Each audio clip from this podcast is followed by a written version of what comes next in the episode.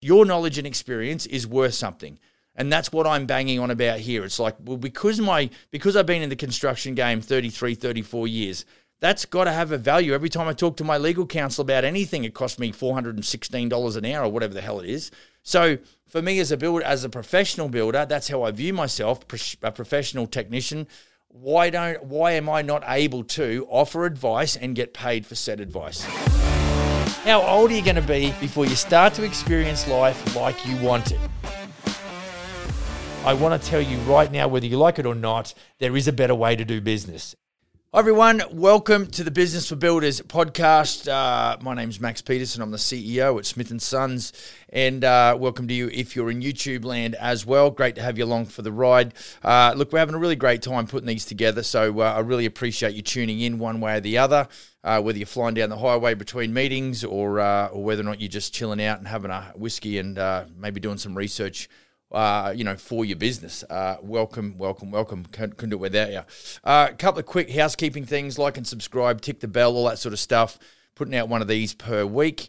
Uh, it's uh, you know obviously we're trying to add a bunch of value on the fly because uh, we you know it's it's uh, you know there's there's a shortage I think of good information and I'm really uh, blessed to have people uh, give me some feedback via email and stuff. So yeah, if you're getting something out of it, yeah, maybe drop me an email, max at businessforbuilders.ca. And uh, I can, uh, you know, in, uh, in, due process, I will be sure to get back uh, to you. Okay, speaking of emails, um, actually, before I get started, don't forget B for B or Business for Builders VIP Facebook group. Um, you know, I'm, I'm doing some under the hood stuff there.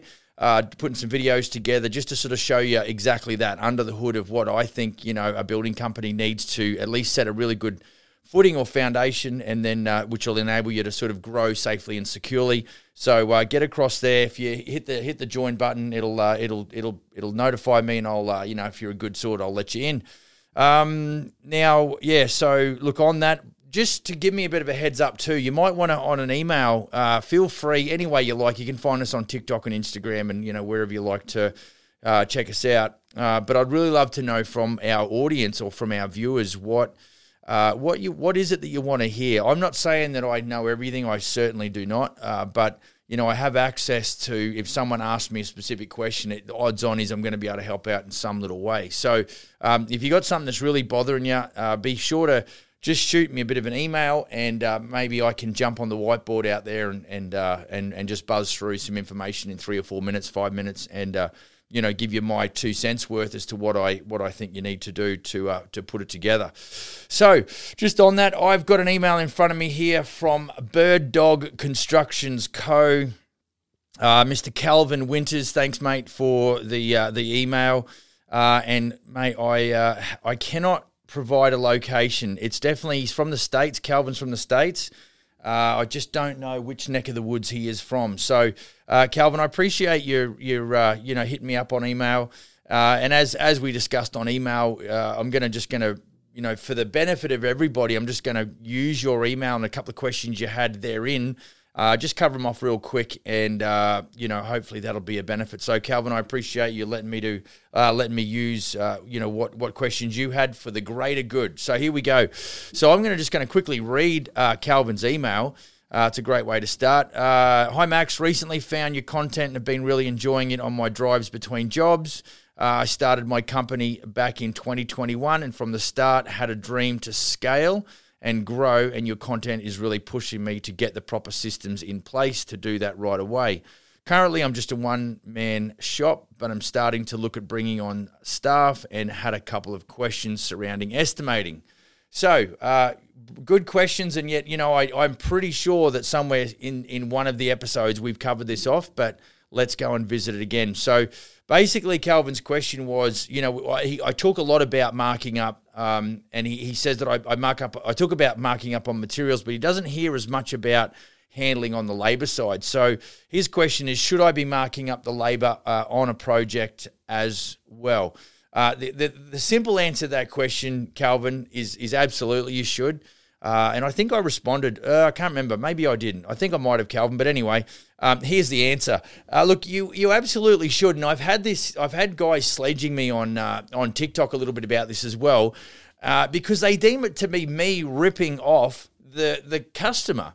And yet they don't understand that somebody has to, uh, you know, in the early days, make a request for a quote from a subcontractor. Uh, we then have to schedule said, you know, scope of works for the co- subcontractor into the into the schedule, into the build schedule.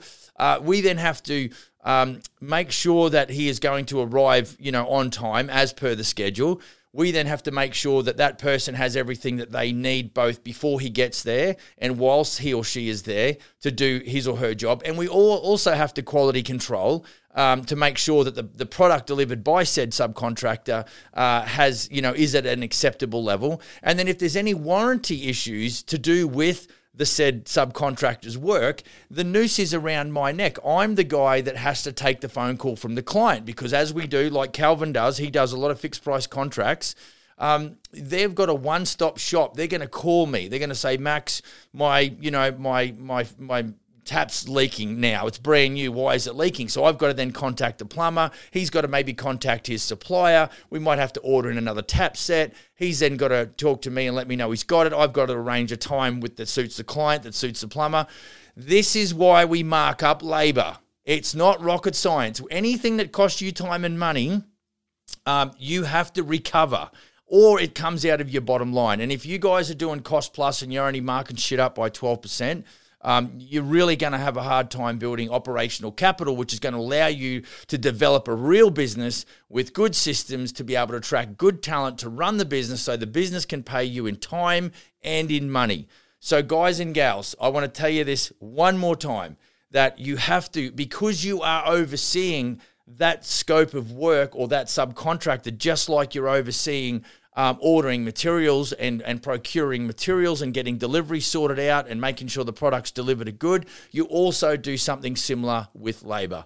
So, categorically, um, you know, we apply markup percentages to both labor and materials. Now, it's up to you what you think you need. Now, I think I've done a video under the hood where I talked about operational, uh, what your billables needs to be each month. So, you know, if you are trading from home and you're a one man band, you know, and you don't have a lot of overheads or a lot of fixed expenses, you might be able to, mark, your markup percentage might be a little bit different to what, you know, I typically would if I was trying to build a $3 million business um, I need more operational capital to, be, to, to, you know, because we don't enjoy the economy of scale like you do if you're a manufacturing house.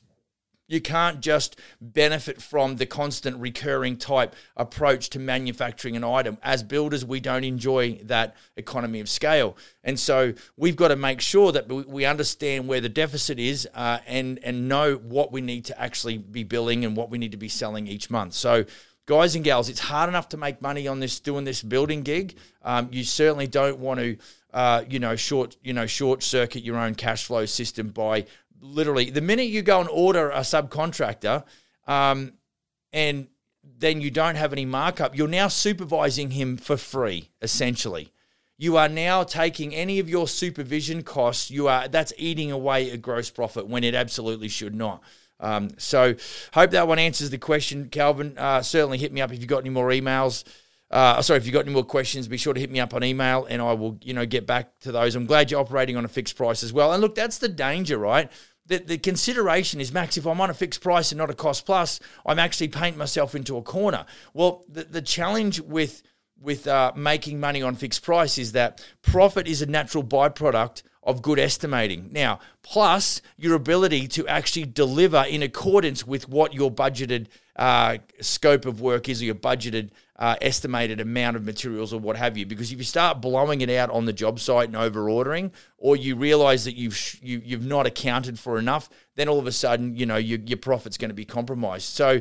Um, you know, doing it on fixed price, you've just got to have a very adequate markup percentage both on materials and labor, and you've also got to be able to um, deliver that product, you know, in a, in a timely fashion. Because if you don't, you're going to start burning uh, capital. Because technically, you've only allowed X amount of supervision for that job. Let's say, um, you know, it might be three months worth of that project should be done in three months. If you go four months, you're now investing more time to finish that project. Therefore, it's eating out of your gross profit and your bottom line, which is not cool. Now, just a quick side note on that markup percentage. A caveat might be um, you know, in some cases when we're doing kitchens, the, the kitchen cost to me might be say twenty grand for the kitchens and kitchen countertops, perhaps. Um, would I apply a 45% markup percentage on that? I might consider reducing that because all of that scope of work is handled by the cabinet maker. It's only one or two meetings with him to get the price, one or two meetings to make sure the job is right, one or two meetings to make sure that you know the, the job gets done correctly at the back end and is fulfilled in accordance with the quote, and I'm done. So six to eight interactions could I afford to take a bit of a hit on that? Possibly. That's up to you to consider. Depends on where your business is at. You might be in a position where you're like, Max, I'm trying to dig myself out of a hole. I need every markup dollar I can get my hands on. Just be careful it doesn't. You don't get too greedy and it compromises your sales. So um, that's for you to weigh up. If I, I mean, my guys right now are quite. They're winning seventy to ninety thousand dollar jobs with a forty five percent markup on kitchens. So people just there's people out there that absolutely just want they want to know what do they get and what, what does it look like and how much is it going to cost me and then if they if they're satisfied that they are getting good bang for their back uh, bang for their buck they're going to sign up you know it's interesting I um, I just got some drawers fitted to the back of my pickup and uh, you know the the kind of money that they charged me for that, and when I got them open, I've just sort of loaded with a few hand tools and whatnot this morning, and I was actually honestly I was pretty underwhelmed um, because it was they're supposed to be the the piece de resistance. The, you know, it's a toolbox, it's a drawer, it's a drawer system. But when I started loading it up, the idea was to get the tools out of the back, you know, off the deck and into some drawers under the floor. Really, I it really only cut my what was on the deck down by a third um, other than making it a bit more accessible. But the thing was, you know, this is the, the shitty part. He told me what it was going to cost, and I thought that was the supply and install. Well, no, it was another, what was that? It would be another 15, 20% on top of my quoted price. He didn't tell me that it was going to be $350 to install. And so, you know, for a client, this is, you know, this is why we do a lot of fixed price, but we make sure we detail it in the specifications as well. You've just got to make sure that you're making money in the process because if you don't, I don't mind this guy making money on installation. He's just got to tell me that he's going to make money installation. That's all I ask for. All right, question number two that Calvin had, moving right along. Uh, the other question he had was in relation to what we call our quantity takeoff service, which is essentially in brackets our design and quote uh, phase or process uh, leading up to the contract. Um, you know, we talk about getting paid to quote, and Calvin's question was, are you offering a credit on the project if the client if the client goes with you? Now, that to me is just a little bit of bait and switch and witchcraft and sorcery. Um, the straight answer is no, we do not because that is a service that we offer, no different to um, you know building a you know renovating a bathroom or building an addition. So to me, the design and and planning or design and quoting phase. Uh, is a required aspect of that project, albeit pre-construction. But nonetheless, no, we we offer the quantity takeoff service, and what you get in response to that, or what you get to when you invest that money is you get a fixed price, you get a list of specifications so you know exactly what you're getting, uh, and you also get a project duration or a completion date. See, there's the transaction. You you give us five hundred dollars for the bathroom um, quantity takeoff or the design and quote phase for that bathroom, and we give you back the exact fixed price, what it's going to be, what you're going to get, and how long it's going to take, or when it's going to be finished by. So there is a transaction capability, and just on that, the QTS is big for because if you can transact at a low level, that means they've actually instilled trust. Uh, they've got trust in you. Uh, those that you know transact at a low level, it's it's it's highly likely that you will uh, transact at the at the higher level as far as the contract price goes. And the other thing you've done is you've actually, you know, they're focused on you and your service. You are not a commodity anymore. You're not a can of Coca Cola. You're you're a, you're a service oriented business. You will do it different to the next guy down the road. And so um, what you've done is you've essentially taken that client off the market. They're all focused on you. They've put $500, $850, 1500 bucks, whatever the case is for, you know, for a certain project um, they've invested that in you. And so um, they're the three powerful parts and, that we, we use to, uh, you know, uh, get paid essentially uh, to do that design and quoting phase. And of course, anything on top, like interior designers, architects, engineers, geotechs, you know, every land surveyors, everything like that would be essentially a change order on the quantity takeoff service or the design and plan or design and quote phase. That's going to be an extra over and above. We're just talking about your fee.